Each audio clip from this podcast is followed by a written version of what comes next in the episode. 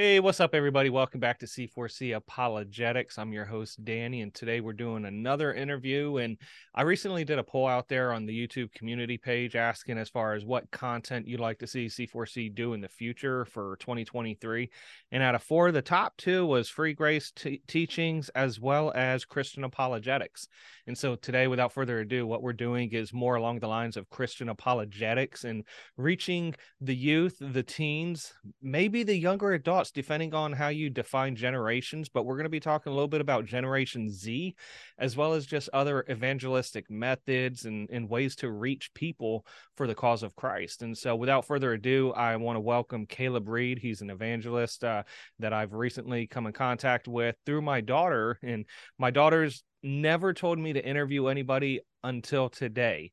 And so uh, today I, I'm interviewing Caleb Reed, thankful for his ministry to my daughter and then to the others around the world. Recently at a winter retreat out in Southland Christian Camp.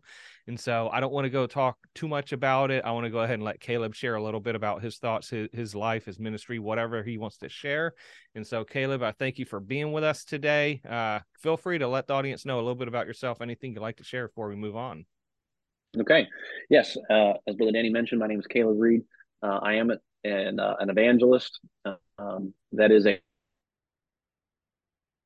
to using at least in the independent fundamental Baptist world.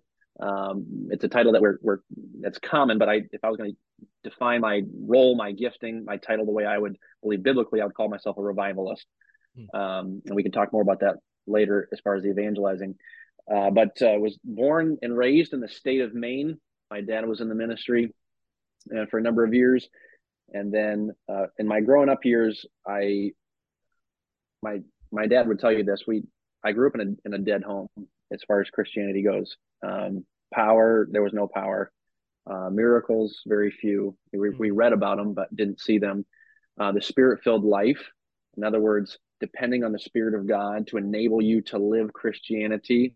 We didn't understand that. My dad didn't understand that. It was all about try harder, be disciplined, do more, try to serve God, try to please God.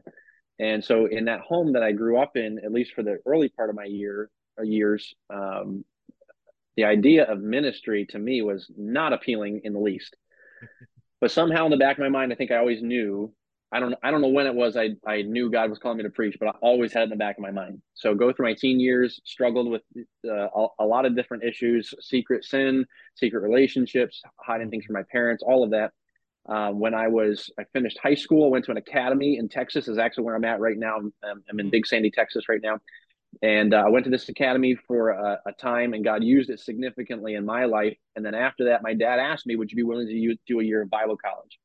And I, I resented that because I knew if I go to Bible college, I will get called to preach. And, um, but I didn't, I wanted to honor my dad and I didn't want to run from the Lord. And so I, I yielded to go to, to Bible college and God in his gracious mercy dealt with me. And I am so grateful for that. I cannot imagine um, where I would be or what I would be doing if I if the Lord had allowed me my own way and God dealt with me the third night into the revival meeting at, the opening opening year of our of our school year, and that night I surrendered to preach, and everything changed after that. So that was when I was 19. Uh, I I did uh, I four years. Uh, I did a four year undergrad uh, program in five. I traveled some during that time with another evangelist, and so it, it extended my um, my schooling. So I did undergrad, and then I did my master's after that, and then my wife and I uh, we got married the summer after I finished seminary, and then the Lord uh, sent us a little child. Uh, well, we got uh, my wife got pregnant, we had our first bait, firstborn, and then we started traveling. Um, we traveled off and on with another evangelist in his ministry called Minutemen Ministries. Jim Van Gelderen is who runs that. So I traveled with him for a time, and then we launched out on our own. Uh, basically, spring of 2020. So we've been on the road just over three years now and um, we now travel in a fifth wheel trailer. So we've got a, mm-hmm. a 40 foot travel unit that we pull behind our uh, F 350, and that is our home. We don't own a home currently anywhere else. That's our home. Uh, we would like to own a home at some point, uh, a brick and mortar home, but right now that is our home, and it's a it's a we, we love it. We really really, really do. Uh, God has made us for it. He's made my wife for it, and my kids don't know anything different. That's awesome. You had a uh, made mention that at 19 you had really believed that Lord was calling you to evangelism and to ministry and you surrendered. I'm just curious mm-hmm. before we get into like the real questions, uh, how did you know? How did you know? Yeah, that's a great question. Honestly, there's no other way for me to, to I can't explain it any other way than to just to say I just I just knew. Yeah. Like there was no verse that hit me in the face. There was no it wasn't a preaching message. I had known for years that I was supposed to be a preacher. Um, like any other endeavor that I'd ever pursued. I thought I wanted to be a police officer. That's what I really wanted to pursue in my own human desires. Right. And I knew every time I was pressing, trying to move that direction, I knew I was it was not what God wanted me to do. And I was just hoping that just maybe he would relent. um, so that's that's that's not an easy it's not a maybe a helpful answer, but it's the only answer I have. No, and it's a very I don't want to use the word common because I think it takes away from the situation, but it's really a common answer when people are trying to discern, okay, God, which way am I going? It's really something that personally, internally, mm-hmm. you just know, mm-hmm. you know, and it's something times, the spirit does. Yeah. That it, that you, and it's a, it's a spiritual reality that in human physical terms, it's hard to put that into language because it's, it's a spiritual thing. That's exactly. So I I appreciate your heart for ministry. Like I said recently, uh, being out there at winter retreat at Southlands, you were no, you are effectively used at least in one person's life, and I truly am grateful for that. And so, uh, but today we're talking a little bit about practical Christian apologetics for those that may be unfamiliar. Unfamiliar, what is Christian apologetics? Basically, it's simply giving a reason for the hope that lies within you with meekness and fear. First Peter three fifteen, the apostle talks about we have to be ready. We have to know what we believe, why we believe it, and uh, be able to use that to reach people for Christ and for the gospel. And there's a lot more we could talk about it, but uh, I want to first, right off the bat, Caleb, ask you the question: mm-hmm. What role do you believe Christian apologetics plays within evangelizing? Mm-hmm. Sure. So in my, I've never taken an apologetics class, but mm-hmm. I've certainly I've, I've, watched different guys and, and done some reading on this on the topic. Um, in my thinking, the gospel has power I shouldn't say in my thinking. This is this is Bible truth. The gospel itself has power. So at the end of the day, what is going to convince a man of his need for salvation is the power of the gospel. However, I can communicate the gospel in a really confusing and poor way. Yeah. So much so that the person can walk away from the conversation not even knowing I don't even know what he was saying, what he was talking about. I believe what apologetics does is it gives a logical, reasonable, cognitive, uh, a, a, um, intuitive. It makes sense for a person to believe truth. Look, we, what we believe is by faith, but it doesn't mean it's unbelievable. Right. What I mean by that is it doesn't it doesn't mean that our um, if you look at all of religion, throughout the world, Christianity is the only religion that makes sense. Yeah. So I think it's incredibly appropriate and needed for me to be able to give a when I'm giving a reason or, or trying to explain the gospel to someone, I want to give a, a reason that makes sense. Okay, evolution doesn't make sense if you're going to look at it from a very logical standpoint. So for me to understand the the intricacies you know for me to go to the ark and and to do some reading with uh, answers in genesis and try to understand some of these things so that when a person who is studied uh, um, and and very learned when i can give a learned response i'm not trusting in the fact that i'm not a buffoon like to convince him because i'm a scholar right. but he needs to know that god's people aren't just faith-filled idiots mm-hmm. you know yeah. Um, I'm sure you've heard it. Whatever God does, He does it well, and so uh, I, I don't want to ever communicate um, because I have God and because I have faith. You know, I don't have to be educated. So I think I think the the biggest thing what it comes down to is being able to communicate the gospel clearly, effectively, and logically, so that uh, a person who is also learned can recognize there's some there's truth there. Mm-hmm. You know, you you watch someone like um, um, oh, what's his name? He's he's passed away now. He wrote a book, uh, "Seeking Allah, Finding Jesus." Oh, you're um, talking about uh, uh, Nabeel Qureshi. Yes, yes. Okay. Yeah. When you listen, when you watch some of his videos, the man is brilliant. Mm-hmm. and the way he communicates truth is is brilliant, mm-hmm. but it's simple, and that's the reason it's brilliant. Yeah. Is because he's he's explaining biblical truth, but all biblical truth makes sense, and so to be able to study in a way so to be able to communicate it effectively, I think is very very advantageous. Yeah, I would I would completely agree with you. And when when you're talking, I like the fact that you brought up the aspect of giving a reasonable uh, response to some of these people that have studied whether evolution out or secularism, you know, humanism, whatever these other man-made philosophies are, that Christians aren't just living a life in blind faith, that there's faith all around us. And I know that generations play a big difference as far as how we reach the people. And so the days of the Bible says that I believe it, that settles it. While that is true, and we can even say the Bible says it, that settles it. Uh, that doesn't really engage the younger generation because they have the answer, the questions. They want to know why, and uh, and so I'm mm-hmm. glad you brought that aspect up. And talking about that, could you explain a little bit of generational differences and what role understanding the differences between generation plays within a particular people group or demographic? Mm-hmm, mm-hmm. Yeah, and, and, let me just make one more comment with that, with yeah. what you were just mentioning. If the Bible is not true in a vacuum, the Bible is true across the board, and the Bible will be proven true across the board. In other words, whether you're studying science whether you're studying society, mm-hmm. uh, whether you're studying studying history, you will always find the Bible is true.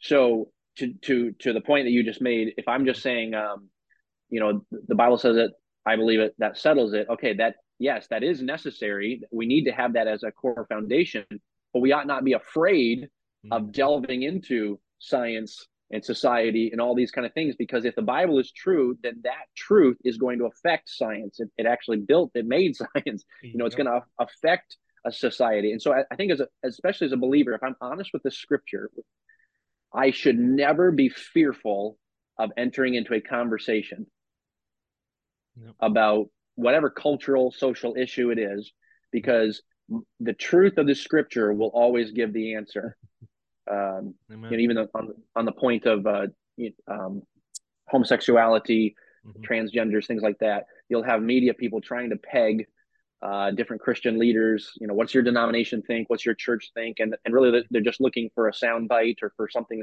that they can attack them for.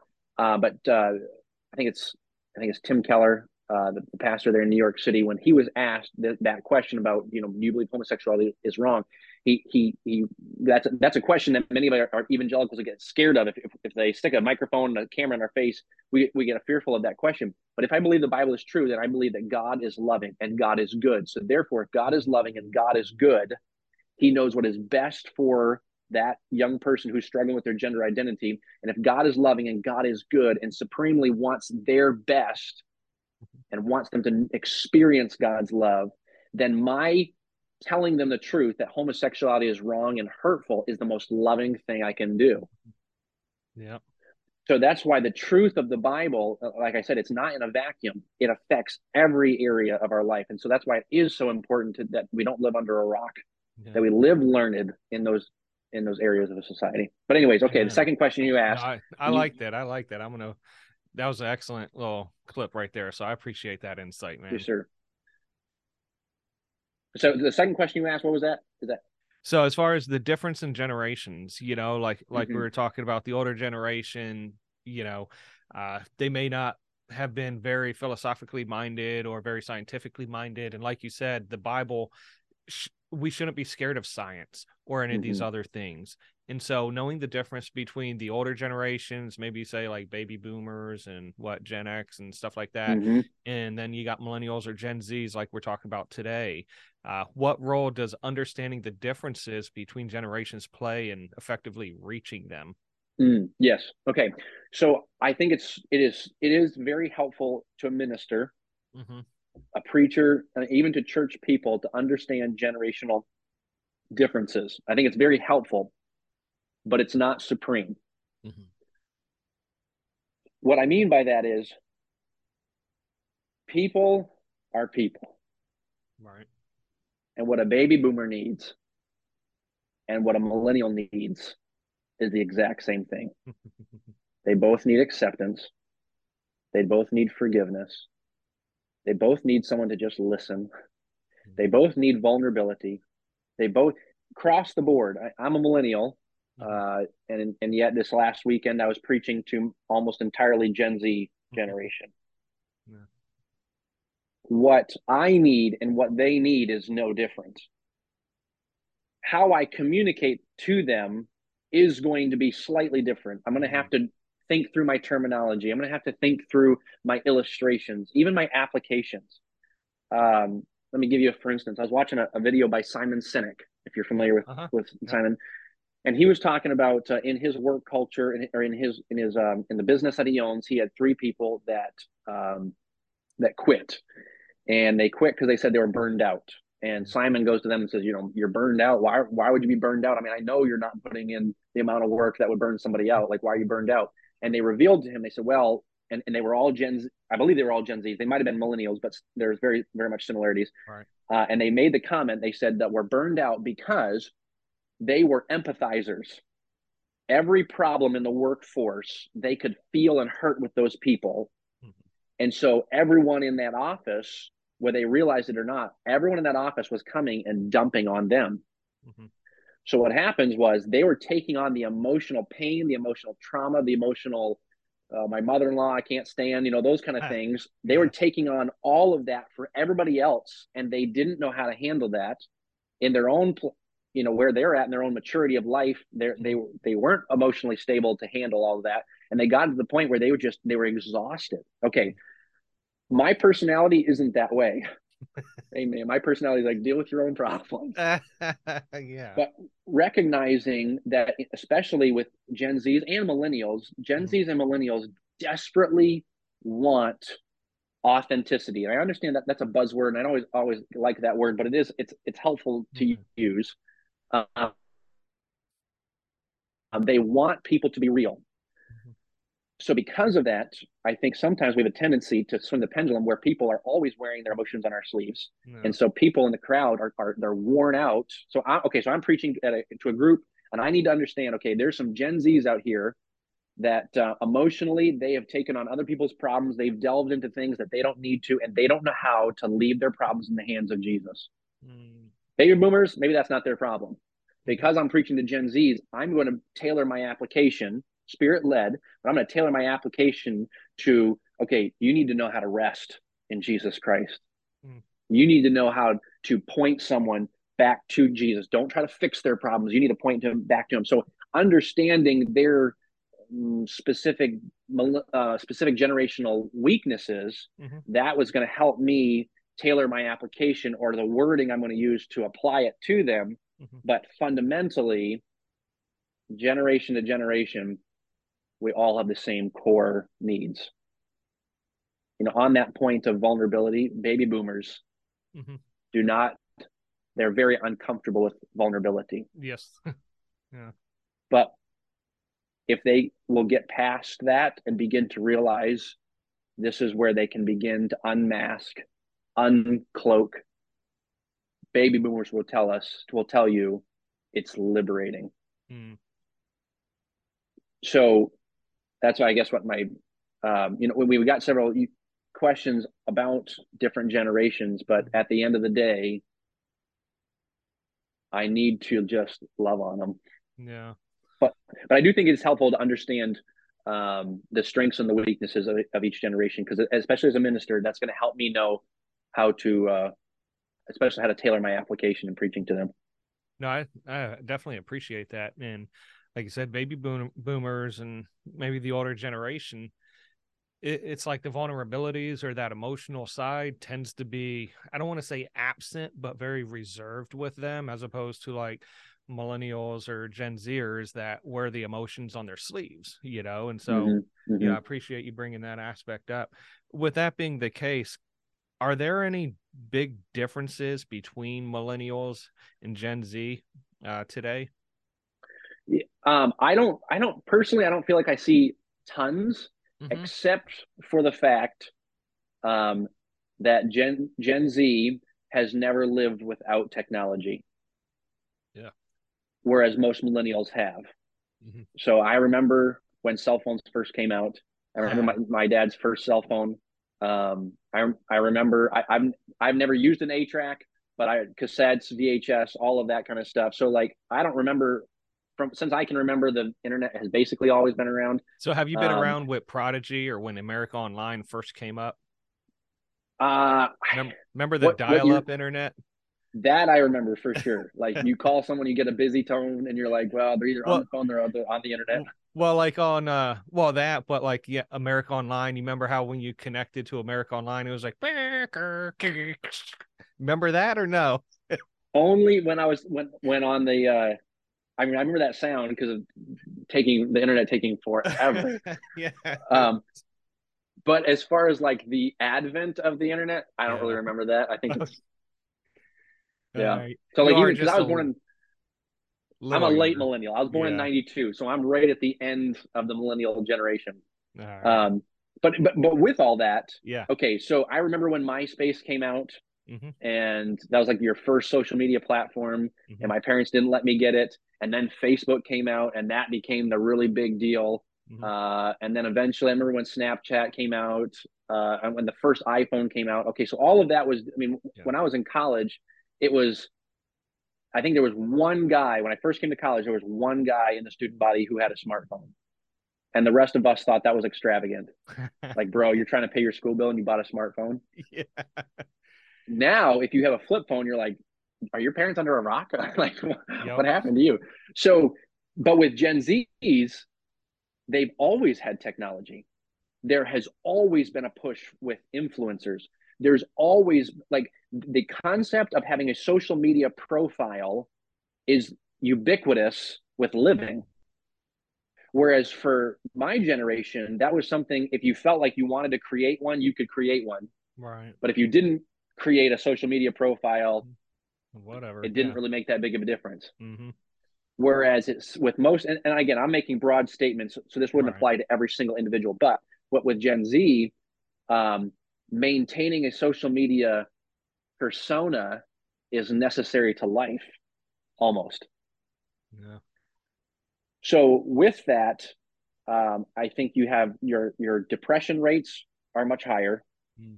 Your um, suicidal tendencies are much higher um, your loneliness. It's certainly millennials as well, but I think Gen Z, it's just it's heightened even more. Your excessive feelings of loneliness. Statistics are telling us that Gen Zers are the loneliest generation. Wow.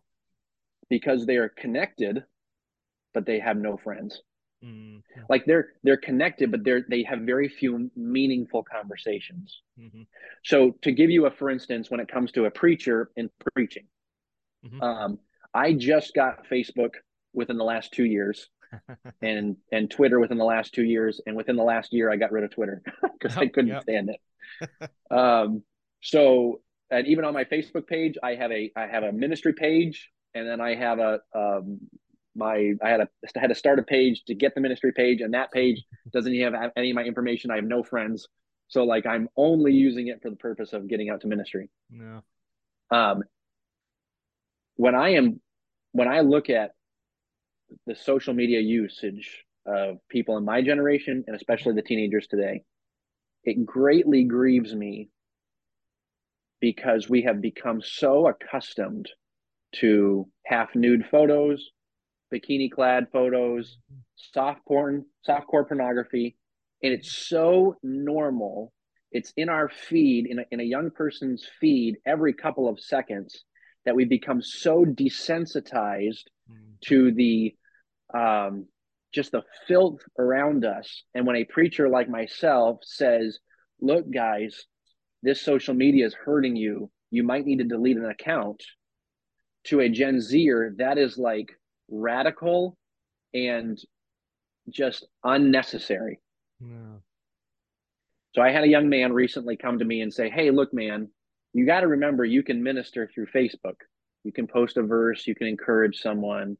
And there's another guy sitting next to him is like, "Yeah, I just I just did that the other day." And I think, you know what? You're absolutely right. Mm-hmm. One of the reasons we post our ministry updates and, and answers to prayer and the people that got saved is because we want people to be encouraged. But I want to say, bro, how much filth have you watched in the last 48 hours? That one verse that you posted does not redeem that 48 hours of filth. Yeah. Like we need to stop. We need we need to stop saying the end justifies the means. I was talking with a young man just yesterday, and I just asked him because he's a little bit younger than I, but he's a, a youth pastor. And I asked him, I said, "Hey, do you feel like uh, like a guy like me, should I be opening up an Instagram account? Should I be opening up a TikTok account so I can understand where the young people is at? And he said, to be honest with you, he said, I've had them both. And he said, I would run from them as fast as I can. Yeah. He said, the amount of garbage that I saw on there that hurt me spiritually. He said, the the connection to family that I think I, I have via social media and the ministry that I think I got I, I, can have because of social media media it doesn't hold a candle. Right. Well, let me back up. With the point of loneliness, we we are, we can we're connected. We've got 400 followers, friends. Hmm. We post a picture of our family. Our grandmother likes it. Okay, that kind of family connection does not hold a candle to hey grandma how you doing on the yeah. phone to to writing out an email or taking someone out to breakfast i can i can like your photo and we and now i think we're connected but if you and i sit down to i'm, not, I'm just using you as an illustration yeah, yeah, but if you and i sit down uh, for breakfast and i ask you danny how you doing in your personal life how you doing in your viewing how, how are you in your relationship with your wife okay i have just stepped beyond to a deeper level of friendship than than you can ever receive on social media. Mm-hmm. Yes, you can ask those questions on social media. We can have a Zoom call, but there is nothing like personal, intimate, face to face, sitting across the counter time. And so that's why, in the difference between generations, my millennial generations are maybe a little bit more apt to think, you know what, I'm going to take a break from social media for a little mm, while. Right. It's hindering me.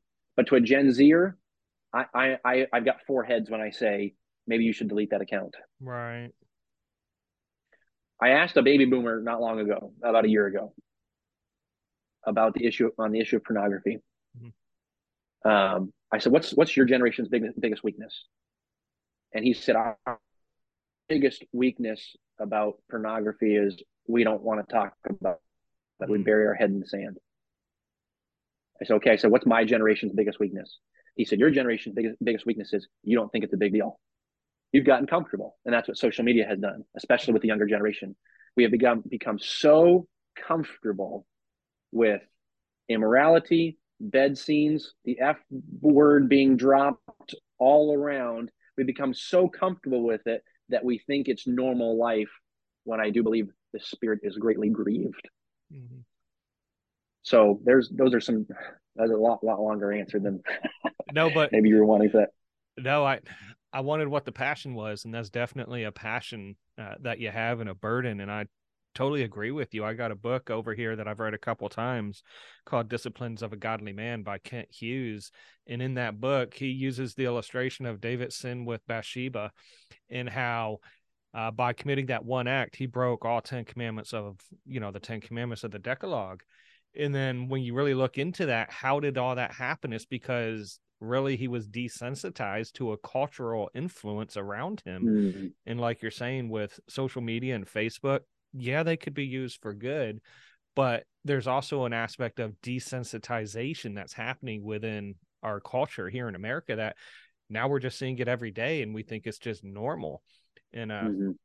And so I'm totally I'm totally with you. And even like with Facebook, yeah, you can have friends and only look at your friends, you know, wall or comments, whatever the case is, years ago. But now there's random sponsors, random ads pop up. They're now with the advent of Facebook, you know, videos or whatever they are, like the Instagram Reels. Now you're getting random reels, you know, if you will, on Facebook that is bringing in stuff on your computer or your phone that you don't want to see. And so, mm-hmm. no, I'm totally with you. Mm-hmm. And and when you go to somebody, like I said, they look at you like you got four heads. You know, it's totally a radical idea. And I love what you said as far as the connection is concerned, because while we may think we're we got a lot of friends because we might have 400, you know, 500, a thousand friends on Facebook, there's no substitute for meaningful friendship and meaningful dialogue And so, no, I totally, totally uh, agree with you and really uh, saw your heart in that answer. Uh, talking about Gen Z and, and millennials, from my understanding and my research and studies, is the fact that one of the biggest objections millennials had with the church, if you will, is the fact of hypocrisy within the church. Now I know we're all sinners, we're we're all hypocrites, and, and we get that. But when mm-hmm. trying to reach millennials, one of their biggest mm-hmm. arguments was hypocrisy. Uh, do you see any sort of big objection that Gen Zers have right now within the church? Yeah, I think there's two things. So actually, that when you you sent me that question, and it really stimulated my thinking, and so I took that same question, and I I put it on a um I there's a a platform where there's about a hundred people that I connect with. We all went to the same school. Most most everybody went we went to the same school, uh-huh. and so I posted that question on there. I said, hey, this question was posed to me. I got to answer it Thursday. I said, you guys give me your thoughts, and it was very instructive. Yeah. To, to receive some of those thoughts. And I had some of my own, but even hearing from people who are in the Gen Z generation, mm-hmm. their thoughts. I was like, okay, this is really good. Okay, so first of all, uh, we have to understand that just because someone says, uh, you know, hypocrisy in the church, okay, is there hypocrisy in the church? Absolutely. Do we need to deal with the hypocrisy in the church? Absolutely. And this is why the issue of vulnerability, especially with the older generation, is so taboo because mm. I have to get honest and my mm-hmm. hypocrisy might be revealed. However, that is a great excuse for anyone to ditch right. church, mm-hmm. ditch the Bible. And so, though I don't think, okay, if someone comes to me and says, hypocrisy in the church, I cannot roll my eyes at them because they have a legitimate um, frustration. Mm-hmm and I want to speak to that frustration and acknowledge the fact that what you're rec- what you're what you're seeing is true and it's mm-hmm. a problem. But they're not going to find anything better anywhere else. Yeah. And to to to then say, yeah, you know what? There's hypocrites in the church. You probably best not go into one. No. no. say, okay, brother, you're right. There's hypocrisy in the church, and that's why Jesus wants a real relationship with you. You know. Okay, so with with the Gen Zs, I think there's a couple different issues going on. Yeah. One, um, at least in the unsaved families, mm-hmm. it seems that there are a lot of Gen Z who are simply unchurched, irreligious, and and in some sense unreached. Mm-hmm. Like if you're going to go to an unreached people group and you got to take them back to the foundations of by the Bible from creation to Christ. Right go back to Genesis because they're so unreached that they don't have a biblical foundation. They don't have a biblical concept. That's where we're at now with Gen Zs. Mm-hmm. You talk about some of these basic Bible stories, Noah's Ark. Oh, didn't I think Russell Crowe made a movie about that one time? Wow, yeah. Yeah. There there, there is such biblical illiteracy mm-hmm. that you can't um there's just there's just church ignorance. Mm-hmm. so that's that would be for some. Um so for some of them it's like they don't even know. You invite them to come to their your church and and they're just kind of like taking it all in because it's like a museum that they've never seen before wow yeah. you know? So then but then with with saved gen z's mm-hmm. i think one of your main um uh, hindrances or or hesitations for gen z's is which is very similar to millennials. They just want to see something real. Mm-hmm. And if they've grown up in a family where mom and dad are defeated or angry or legalistic or passive, they've never seen real Christianity. And the truth is, their parents probably haven't either. Mm-hmm. They just want something that's real. And they know their struggles and they'll they're honest to, at least to an extent mm-hmm. about their struggles so when they if they go to a church service and all they hear is do right because it's right and do good because that's good and, and, god's watching you and and uh, you know make sure you read your bible and pray to them it doesn't even connect with them they desperately need someone to just be honest. And when they bring up objections that maybe to us who are educated and more spiritually mature, we could have a tendency to roll our eyes and think, why would you even think that? Right. As soon as I do that, I have I, I have I, I've eliminated all ministry to that person. And so even at this teen teen retreat, mm-hmm. at one point, and I've never done this before, but at this teen retreat, at one point I asked them, they had their eyes open, they're standing for the invitation.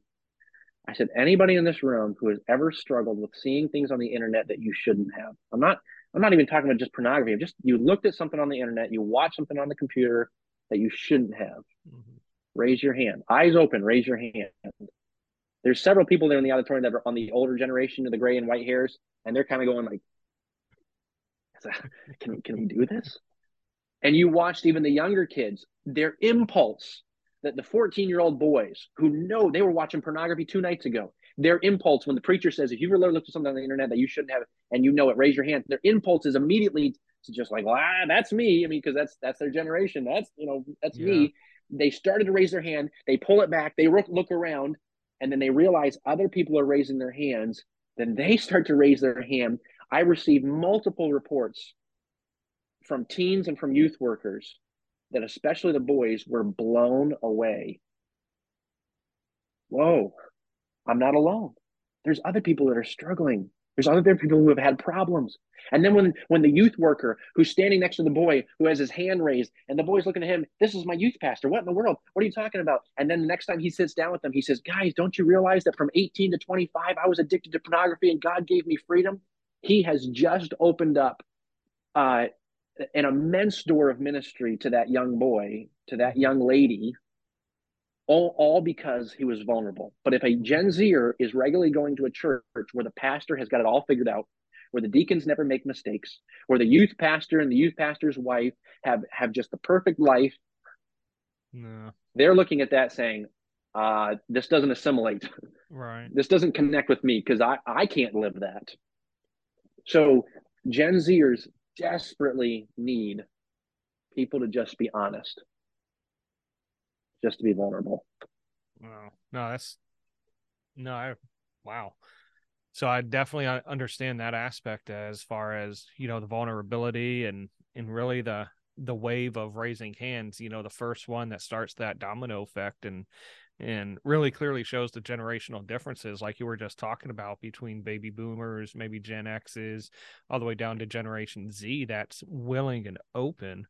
And uh, I know a lot of times it's the pride in us that makes us want to keep our hand down and mm-hmm. to make everybody think we got everything together. But uh, I definitely really like that. You know, moving away from maybe objections or hindrances for Gen Z in the church, uh, are there any common questions that maybe you're aware of that Gen Z has? Like, uh, before with millennials, a lot of times it was with the rise of new atheism coming up with Daniel Dennett and Dawkins and Sam Harris and Hitchens is more of a ph- philosophical aspect. Are there any common questions uh, that they seek within Gen Z that you're aware of? Hmm. Um, nothing comes to my mind as far as them asking me these questions. Uh-huh. But in in and just you know say reading news clips or, or watching interviews i it seems to me that if there's going to be questions the questions that gen z are going to ask is so why does it matter? For instance homosexuality transgender three parent home you know hey we're not going to let our kid we're not going to assign the kid his gender at birth. We'll let him just choose what he wants to. And as long as it's love i think gen zers they are the most um, out of any generation that we've seen so far. Uh, they are the most willing to accept anything and anybody, any concept. Uh, like, hey, if you like it, it, makes you feel good, fine. So I think what one some of the main questions they're going to ask is, why does this matter? Like, why, why, why are you getting so worked up about homosexuals? Like, if they want to love each other, then who cares? Like, it makes a better society. And instead of realizing being willing to go back to scriptural truth kind of like we talked earlier and say look yeah. if i love them it matters because that lifestyle is going to hurt them mm-hmm. and so if i love them i'm going to share with them look brother you're killing yourself by literally you're killing yourself by mm-hmm. pursuing this homosexual lifestyle Right. Okay. So I, I I've not been asked those kind of questions necessarily right. by Gen Zs, but I feel like I've seen that question asked multiple times in media recently. That um, I can imagine that being a major question that Gen Z is would would have their through their going through their mind. Yeah, and, and that really goes back to the original uh, discussion we had before, as far as the Bible says that that settles it type deal. Yes, that's true, but again asking why does it even matter you know transgenderism transhumanism uh, homosexuality and all these other things the more we don't give this is my own personal opinion the more we don't give a uh, like you said more like an intuitive uh, response to it definitely say you know presuppositionally you know god wants the best life for you and the best life is not that type of lifestyle and this is why as opposed to just saying well god says it's wrong. The moment we say that, now we get people turned away from God and thinking God is just this malevolent tyrant up there in the sky, as opposed to explaining why does God mm-hmm. say it's wrong? You know what I mean? Mm-hmm. And the love and the promise for their life. But mm-hmm. so I think you really already touched on this, but I want to give you another opportunity really to just sort of put it all together knowing all this about Gen Z and the differences, the objections, the question on why does it matter, what do you think? What what advice would you give as far as the best way to effectively reach Gen Z? Hmm. Um, relational discipleship. Elaborate. sure. My influence mm-hmm. in a young person is going to be face to face uh, okay, maybe maybe over a text or a phone call if there's a if there's distance, maybe right. FaceTime. Um, but it's not me liking their posts, although that's not wrong. Um, I need to be intentional about actually caring about how they're doing, not just to ask, "Did you read your Bible today? Did you get anything out of it? When's the last time you looked at pornography?" Right. But I want to know the person giving them time to just share. So I guess what I'm I guess what I'm trying to say is I have got to actually love people. Take the time to get into their life, ask them questions, and then just listen. Mm-hmm. One of my one of my hindrances to getting involved in people's life is is I I feel like well I got to fix their problem, and if their problem is a big messy problem, especially a problem that I've never dealt with in my life, I don't know how to fix that problem. So then I don't get into their life. Mm. But what if my responsibility as a minister, as a Christian, is not to fix you? What if my responsibility is to give you a safe place to uncloak before mm-hmm. Jesus Christ? So then, if that's what my responsibility is, then I'm going to take you out for coffee and just say, Danny, tell me what's the what's the the highlight of this last year and what's your low point of this last year the the greatest point and, and your lowest point. Mm-hmm. And then I just let you talk and you tell me, man, we had this great experience. You know, this, our family did this. That was awesome. And man, that sounds like fun. Okay. Mm-hmm. What was your lowest point? Well, if I'm honest, it was, and then they start to spill their guts. Yeah. If I give them that safe place to do it, where I listen, I understand, and I acknowledge, you know, I I know how that one felt. Mm-hmm. I've been there before. That immediately attaches their heart to mine. And even if we walk away from that coffee outing where I never cracked a Bible and said, Now, young man, I just want you to understand that Genesis chapter 2 verse that solves that problem. even if I never do that, what I've just convinced is I actually do care about you. Mm-hmm. I'm convinced that's what Jesus was doing with his disciples guys, I'm not about just making you the most effective apostles.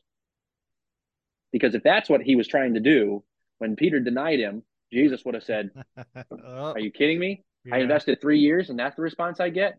Fine, I'll go find another apostle.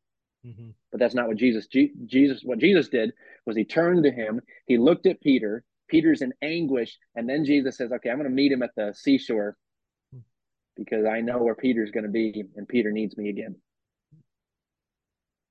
and he speaks to Peter. He meets the needs of Peter's heart. He heals Peter and recommissions Peter because Jesus was all about Peter.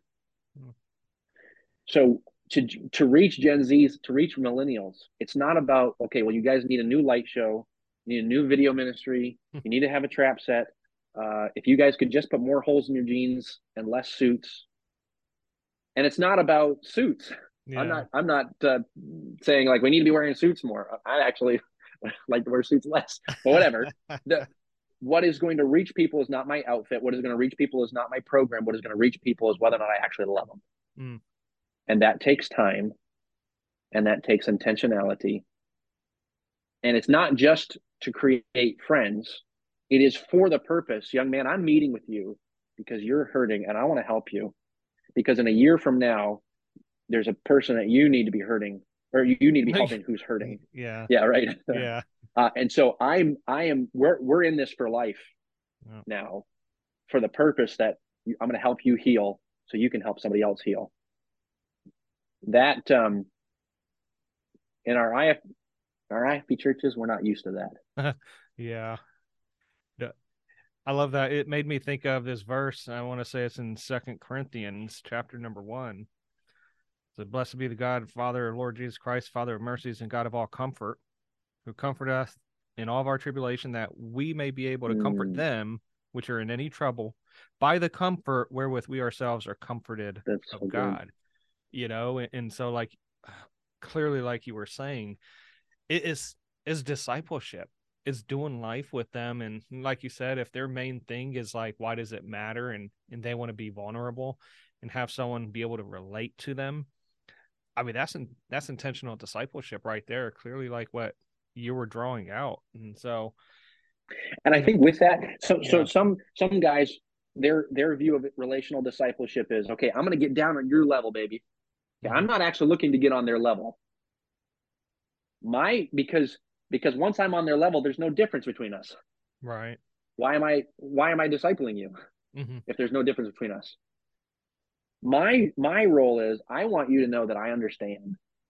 Mm-hmm. Uh, and maybe I don't understand, but I want to understand. Mm-hmm. My role is I want you to know I care about you, and what I'm trying to do is draw you with me.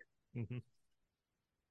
So I don't have to go and spend four hours every Saturday with you playing Fortnite to convince con- communicate to you that I'm on your level, baby. Right. I don't have to do that. In fact, I'm probably going to say, yeah, I'll play Fortnite with you on, on one Saturday. But next Saturday, why don't you come with me and we're gonna, you know, remodel my bathroom. Yeah. Because what I'm trying to do is I'm trying to draw you away from those time wasting things instead yeah. of just indulging in those so I can get you to like me. Yeah. No, but definitely. That's another.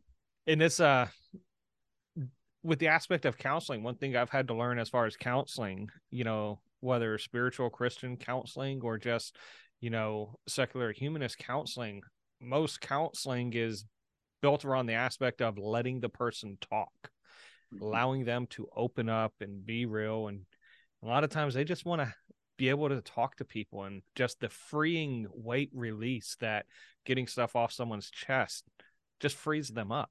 And then mm-hmm. being able to take that and redirect them on who can help with those issues and, and obviously Jesus Christ and scripture and and principles, but definitely. So deconstruction. So I had mm. done an interview with uh, a friend of mine that I met out in Texas. Uh, go and if you're out there listening to this, go ahead and check out that spiritual deconstruction because it's a big thing the last few years within Christianity and the church. But I want to ask you a question. Could you uh, elaborate a little bit on your thoughts on what is deconstruction and uh, what advice would you give somebody who is going through the process of deconstructing? Mm-hmm. Okay, so the challenging thing with the term deconstruction mm-hmm. is it it's defined multiple ways. Yeah, uh, you, have got a literary definition, and then you've got a social media definition, mm-hmm. and then you've got a religious definition. So there's multiple definitions, but I think in at least in my thinking, uh, the most mm, the, the simplest way to put it is reevaluating. Mm, okay. Or or remodeling, if I can put it that way. Now, what some people mean by deconstruction is is I was taught a set of principles that since I have grown up and been more educated in society and science, I no longer believe those principles are real.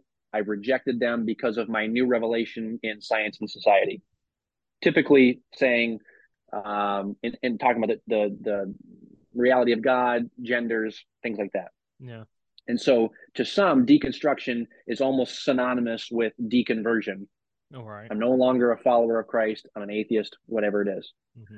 To others, what deconstruction, how they use it and what it means is okay, I grew up in a church where it was all about wearing the tie, doing the door to door. The ladies wore this, the men wore this. And that was church. And now as I've grown and I've looked and and and and I've thought maybe this is this really what the Bible is saying? So to some, deconstruction then is going back to the foundation. So to, to use a, a um, house illustration. It's where you get up to the roof and you realize, man, we're a foot and a half off. Where did we mess up? And you have to go all the way back mm-hmm. down. Okay, we're, we're let's go back to the foundation to find out where we right here and then rebuild, reconstruct from there. So to some, deconstruction means in the church context, okay, I'm going to go back to the Acts and just look and say, what does the Bible say church is in its most organic, simple, primitive form. Mm-hmm. And then from going back to the foundation, I am going to recon- reconsider biblically, rethink, reanalyze everything that we do. Mm-hmm.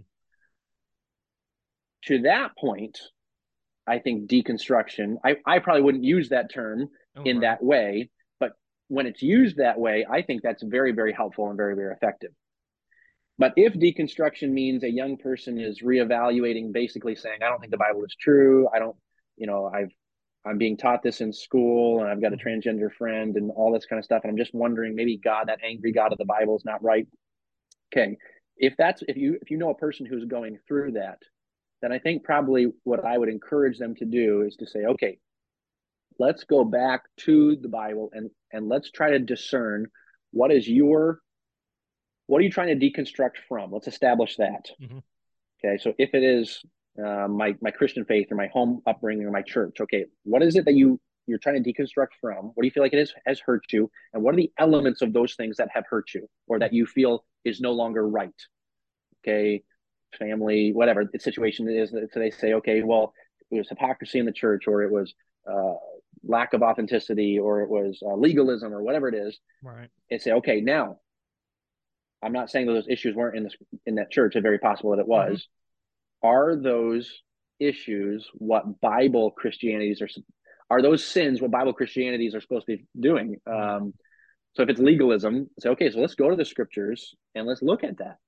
No. Uh, well, you know, in, in that church, I, they they told us we could only wear, you know, all the ladies could only wear skirts in that mm-hmm. church, and and I I just I I don't I don't like that. Okay, well let then let's go back to the Bible and just and look at the scriptures and say, so what does the scripture say about dress? Mm-hmm. So I think what'll happen, especially if the person who's trying to counsel the one who's deconstructing, yeah, if if I am counseling someone, my goal is to not get them to a certain standard. My goal is to push them back to what is the foundation, what is truth. Mm-hmm. And especially when I begin to understand the character and the nature of Christ, not what we made him to be, but mm-hmm. who he really is. When a person begins to realize that, they can't help but be drawn. Yeah. Now we know not everybody when they when they get a, a view of Christ's glory, not everyone is drawn. Some people run. And to that person, I must leave them in the Lord's hands. Mm-hmm. Um, but I think going back to what would be the foundation. Honestly, brother Danny, I don't. Yeah. Um, I don't often run into that term. Okay. I'll often see yeah. it in broader writings, right? Um, or or hear it thrown around every once in a while on a yeah. podcast or blog post. But in what I am doing in the ministry that I'm involved in, I don't often have Gen Zers come to me and say, or, or even millennials say, "I'm deconstructing." Mm-hmm. Um, they usually just are confused. Right or I'm I'm questioning, or I don't understand why this happened, or these, this church standard is weird, or no, no. And, and especially us as, as as believers, we cannot be afraid of Scripture. And if we take something back to Scripture, and oh, the Scripture doesn't actually uh, make it as clear as we made it in our church, I need to be honest about that. Now, that standard we had in our church might have been a, an appropriate standard back in the 1980s, but I just need to be honest with the person who's struggling with that and just be like, hey, that that was an application in the time in, in, during a decade when it was a needed application, but it wasn't directly from scripture. But in 2023, there's needed applications yeah. of that passage in 2023.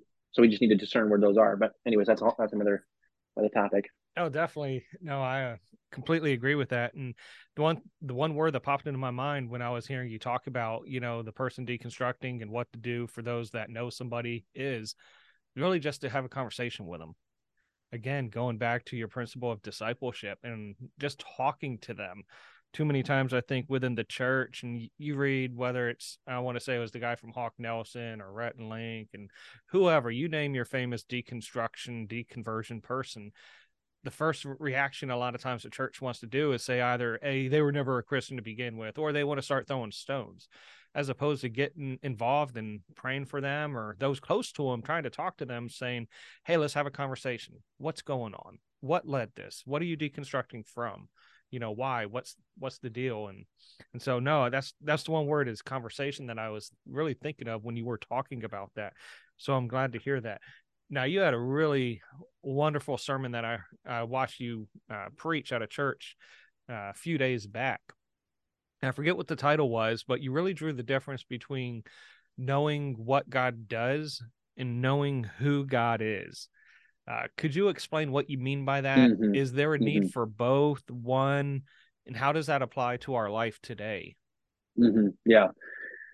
Hey, both both are very very important uh, because it is important to go back to the scripture and say what are the things that God can do. But I believe it's even more important to understand the very character, the nature of God. Um, what I do flows from who I am. Mhm. Uh, let me let me. This is an illustration I've used before in preaching. Um, my father-in-law owns a painting company. Mhm. If my father-in-law put on his business part of his business logo, if it was you know Swanson Painting, painting is what we do. Okay, that'd be a strong logo. It's communicating that man, we're all about painting. You call us and you find us on the job site. You know what you're going to find us doing? Painting, because Painting. painting's what we do. It's all Yeah. we're all about painting. Okay, but then what I would say to him, I said, I'd say, okay, uh, Wally Swanson, what do you do when you're not painting? Mhm. Well, I got a wood shop that I work in, and I've got you know 11 grandkids that I take care of, or you know love on, and I've Mhm. got I, I go golfing sometimes. I, I run a marathon here and there, and okay, so what that would you're communicating is you do a lot more than just painting, right? Right. So when we look at who God is, so so, so we we look at uh, let's, let's take a principle like uh, the pursuit of pursuing God, God pursuing mankind, which I think probably was what the message that you were that you watched. hmm Um, it, God pursuing mankind is that just what He does? Well, certainly it's what He does. The Bible says so. Uh, the Son of Man has come to seek and to save. So seeking mankind, if I be lifted up, I will draw all men unto myself. Uh, he he says, I seek people. Okay, is that just what he does for 40 hours a week? Is that just what he does during the weekday? Does he ever take a vacation from that? Does he ever take time off from that? Or is seeking who God is? Like it's his nature. He can't help himself. It flows from him Yeah. the what um, the illustration that has br- brought this all to my understanding and really began to help me was comes from the life of Oswald Chambers, and I may have mentioned that in this message, but this Yep. illustration helps me so much. Um, Oswald Chambers, if you're familiar with him, uh, he was born in born in Scotland, late 1800s. Uh, at a young age, maybe eight years old, he gets saved, but is is devoted. He he's giving his life to art. He's an incredible artist. He wants to pursue the arts. He was a very much a um, a deep thinker. So in the art world, he was he was their kind. You know, he he thought deep, he felt deep, everything. He saw things in color, whereas you and I really didn't see everything in black and white. You know that kind of thing. So he's he's an artist. He's pursuing art, pursuing an art career, and God begins to deal with him and draw him. And finally, at 27 years of age, he surrenders to Jesus and surrenders to the ministry, yields to him. So from 27 into his early 30s, he is involved in incredible ministry, He traveling to Japan, preaching, travels to the Americas, he's preaching, preaches all over Scotland, England, the UK, all of it. Uh, he starts a Bible college and is greatly used of God. World War One breaks out, and Oswald closes down his Bible college, believing God is leading him to uh, to volunteer with the YMCA. So the YMCA sends him to Cairo, Egypt. And so now he is ministering to the English soldiers and the Australian soldiers there stationed in Cairo during World War One. At one point during that time, uh, and, and the people loved Oswald because he was not a religious freak. Mm-hmm. When a man would come to him and say, "I I don't like religious people," Oswald would say, "Well, neither do I." yeah. But let me tell you about a friend of mine and he just loved on people. And uh, he'd have whole meetings where they didn't even preach, but he would just minister, and people would get frustrated. Well, no, if you're gonna a preach, if you're have a service, you have to have preaching. and so he was very much countercultural in the in the Christian culture because he just loved people. So, anyways, yeah, there's a friend of his that's in the hospital. She's dying. Oswald and his wife, they go and visit this woman. This woman was in their Bible college back in England. They loved her. She had come to Egypt to to serve with them. She's now, I think she's engaged to a man. She's going to get married to this guy. She's a just a, a blooming uh, trophy of God's grace. God's using this lady, and now she's dying. They visit her in the hospital. They come back to their house, and Oswald's wife, almost to herself, remarks, "I wonder what God will do." You know, they got a friend who's sick. She's dying. We've been praying for her. Maybe God will do something. And she says, I wonder what God will do. And Oswald said, this is what his biographer records I don't care what God does, I care who God is. And the biographer said, at first glance, that comment would seem cold, callous, or unfeeling to say, I don't care what God does. But that was not true for Oswald cared very deeply for this young lady. But what Oswald understood was sometimes what God does can be confusing but who God is is never confusing. Mm-hmm. Corrie Ten Boom put it this way never fear to trust an unknown future with a known God. See, sometimes the Lord allows a miscarriage. And we say, Lord, I don't understand why you did that. And the Lord allows our pastor to get cancer at 35. And sometimes the Lord allows a, uh, a situation in our life that we can't wrap our mind around we can't understand how that could be for our good. And, and if i if i if i filter life only through what god allows i will not understand god. But if i know i know who my redeemer is. I know what kind of person he is. Lord i we've been praying for that for three years and you didn't allow it to happen or you haven't allowed it to happen if i only focus on what god does then i'm going to say god you're you're missing out. You're you're backlogged. You're, are you hearing us? Why aren't you doing something for us? But if i know my god always hears prayer. My god always his his nature is working for my good. Mm-hmm. I know my God is working behind the scenes. I know my God has not forgotten me. In fact, he is he is so concerned with the most inter- intricate and intimate details of my life. He knows the needs better than I do. I know who he is. It gives a great deal of freedom, relief, and comfort in the times when you can't figure out what he's doing. Mm. It's what kept Job alive. Yes. So no seeing God's works are very, very important, but knowing the person is the pinnacle pursuit. Amen. Amen. No, you're that that was definitely uh the message that I would watch I had watched from you recently and same illustration you drew out too. And I remember, you know, when I was driving in the car and heard you gave that illustration of uh Oswald Chambers, you know, saying I don't care what God does, I care who God is. And you articulated it the same exact way.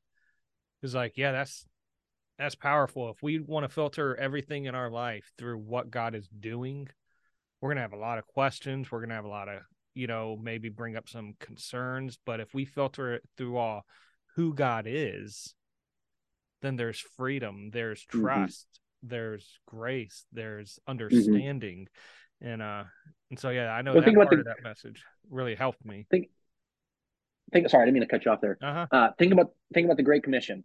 Mm-hmm. uh, the bible says the fields are wet in the harvest. No. And we look around and we think mm, i don't know if that's still the case in you know the 21st century. Uh-huh. Because what we've just done is we've allowed our experience to be to interpret scripture. Mm. instead of saying, okay, if the Bible says that the fields are wet in the harvest, and if God says that He is a pursuing God, then He must be at work somewhere, though I don't see it. Yeah. so, based upon who He is, not just what I see, I am then going to act expecting I will eventually see a manifestation of who He is. Yes. So what that leads to then is when I go to the to, to the to the diner this morning, I'm I'm walking into that diner saying, "Okay, now Lord, you're at work in White uh, Whitehall or White Oak, Texas. So um, Lord, if you just if you just show me where you're where someone's white, I'll jump in." and so when I walk to the my waitress comes up I, I'm thinking, well, Lord, is this the one? Maybe I'm going to pose a question and ask her and see if there's something going on here spiritually. yeah. But what ends up happening is you you live with the truth that God is at work, and then you see it instead of waiting for Him to prove it so you believe it. No. that makes sense? No. I, I saw a quote just recently where where it said, "I believe God is always at work. We just don't always see it." And I thought that's so true. Okay, um, where I'm at right now, it's sunshine, and uh, I I can can legitimately, truly, biblically say, "Man, that's a gift of the Lord today." Man, thank you, Lord. Uh, you know, I there's a crack on the side of my slide I just found. And I could be like, "Oh God, didn't you know about this crack? Why couldn't you have?" Well, well, maybe He knows that uh, if I believe He's always at work, then He's doing something already through that that I can say, "Okay, this is of the Lord. He's doing something here." So it it helps my complaining spirit. yeah. yeah. No, definitely. I get that. Especially you're talking about sunshine out there in Texas and other places, you know, whether it's four feet of snow or torrential rain, you know, while one person might see beautiful sunshine and warm days as a God working, you know, that Mm-hmm. torrential downpour is alleviating a drought. Cause I know Texas had a huge drought issue a while back. And so when the rains Uh-huh. finally came, really was a huge Right. blessing. And so Right. definitely about perspective and just trusting. Yeah. So I wanted to end on that, but I I guess I can't because there's still one more question I want to ask, but I wanted to end on that because that was that was powerful, man. And so I'm probably going to pull that and use that as a separate clip in and of itself, but uh, since we were talking about Gen Z, we're talking about generational differences. Uh, I did want to fu- end up with uh, just evangelism Mm. and the greatest things that you've learned. Uh, you talked about being at the camp with teens, and I think you said before that while youth and teens isn't your only primary calling, what are some things you've learned in reaching the Gen Zs, the millennials, being in Mhm. youth ministry? What are some things you've learned? Yeah, I think probably the biggest thing, uh, well, two things. Two things I feel like. Uh, one is they just need to see um, humanity. Okay. They they just they need to see that I'm normal. Mhm. I'm not any more special. I want to communicate to them uh, that when when Jesus said, "I've not come to call to call the righteous, I've come to call sinners to repentance," that means me too. No. Jesus knew when when he came he he knew since eternity past what mankind was going to be like. And for the last 6,000 years, he's had the opportunity to study us if he had forgotten. he is not surprised when we fail. No. He's not surprised by my lack of yielding, my lack of trust.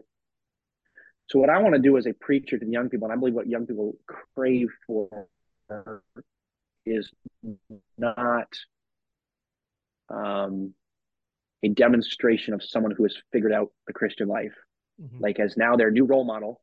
Like, hey, I've I've got it figured out, so you guys come do what I've been doing. That's not what the, what the generation needs. They need someone who can communicate Jesus in a wooing way that they would say, okay, now that kind of Christ, I, I feel like I could identify with. That kind of Christ I could open up to. That kind of Christ I could yield myself to. We'll sometimes we'll preach on surrender. You want to surrender to Christ? You yes. I mean, he's he tells us you, you're not your own. You're bought with a price. Mhm. Your body's not yours. You, you yield yourself to him. But surrendering to Christ or surrendering an area in my life to him is not surrendering to nothing. Okay. It's surrendering it to a person. So for instance, young lady comes to my wife and I and she's struggling. She says, I really want to get married someday. And I believe that God has told me I need to surrender marriage. Mm. In her mind, that's taking the the opportunity of marriage and basically chucking it off the cliff Right. to watch it tumble and smash down till it hits the bottom of the ravine. That's not what surrender is. Surrender is taking that opportunity of marriage. You're not chucking it out into um, being being destroyed or ruined. You're taking that marriage and you're placing it into the outstretched hand of Christ, who I've come to know is trustworthy, is faithful, and is good. It's no longer in my hands. I've surrendered it to Christ, and I am pretty sure that I can trust Him with it. That's what surrender is. So as I communicate that to the young people, I think the biggest thing I've one of the biggest things I've learned is they they just they need to see Christ for who he is. Mm-hmm. And as a preacher, I can do that through vulnerability and humility. Um, and the other the other thing I, I, I feel like I've learned, and I've mentioned it already, is Mhm. my role is not to fix anyone. My role is to to give them a safe place to uncloak. Yeah. Um,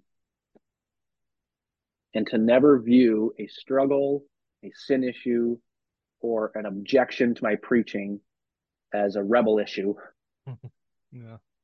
but to hear them out carefully, lovingly.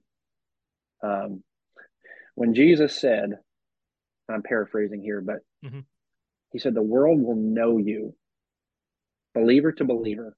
The lo- world will know you because of your love. I think he was trying to help the independent fundamental Baptists yeah. Because we have gotten such, we've become so focused, or, or have at least historically in the past, become so focused on doctrinal precision Mhm. and purity of theology, which is important, Mhm. but we've done it to the exclusion of knowing Christ. Mm. In Oswald Chambers' words, he says, Beware of making a fetish or an idol. Beware of making an, a, a fetish out of consistency to your own personal convictions. Hmm. What he means by that is don't put your personal standards and convictions on a pedestal and end up worshiping those. Right. Put Christ on the pedestal and and stand before him with all things in open hands. No. That doesn't mean okay, I'm no longer holding my conviction, so I'm going to go get drunk tomorrow. No, no, no, no. That's not what he, that's not what he's saying because you're not being obedient to Christ then. Right. What he what we what he's saying is let us learn Christ, his nature, his character, his person and just yield ourselves in obedience to him. So as a minister, as a preacher, especially to youth and to teens, the, the truth is that message resonates with every living human being, Yeah. but especially with teens, um, they desperately want someone who's just real. Amen. Amen. Well, I appreciate that definitely. And uh so Caleb Reed, I just appreciate you being here today and sharing your thoughts, your experiences, your heart, your passion. A lot of that passion just flowed right through. And uh I want to go ahead and put links in the description. Now we'll have uh your Facebook page ministry link and then any other links you have. Uh, do you have a website that people Yep. can go to? Caleb, What is it? CalebReed.org. Okay, pretty simple. R E E D, right? C A L E. B Reed. Yes. Yep. All right. So we'll have links in the description there as well. And uh as we wrap this up, are there any final words you want to say uh, to the audience uh, before we say bye? Uh, I think I probably said it all. Just um, Yep. pursue the person, not the principle. Amen. Amen. I like that. And so uh, for those of you still checking in, I appreciate it. Don't forget like, comment, share, subscribe, blah blah blah blah blah. And until next time, God bless.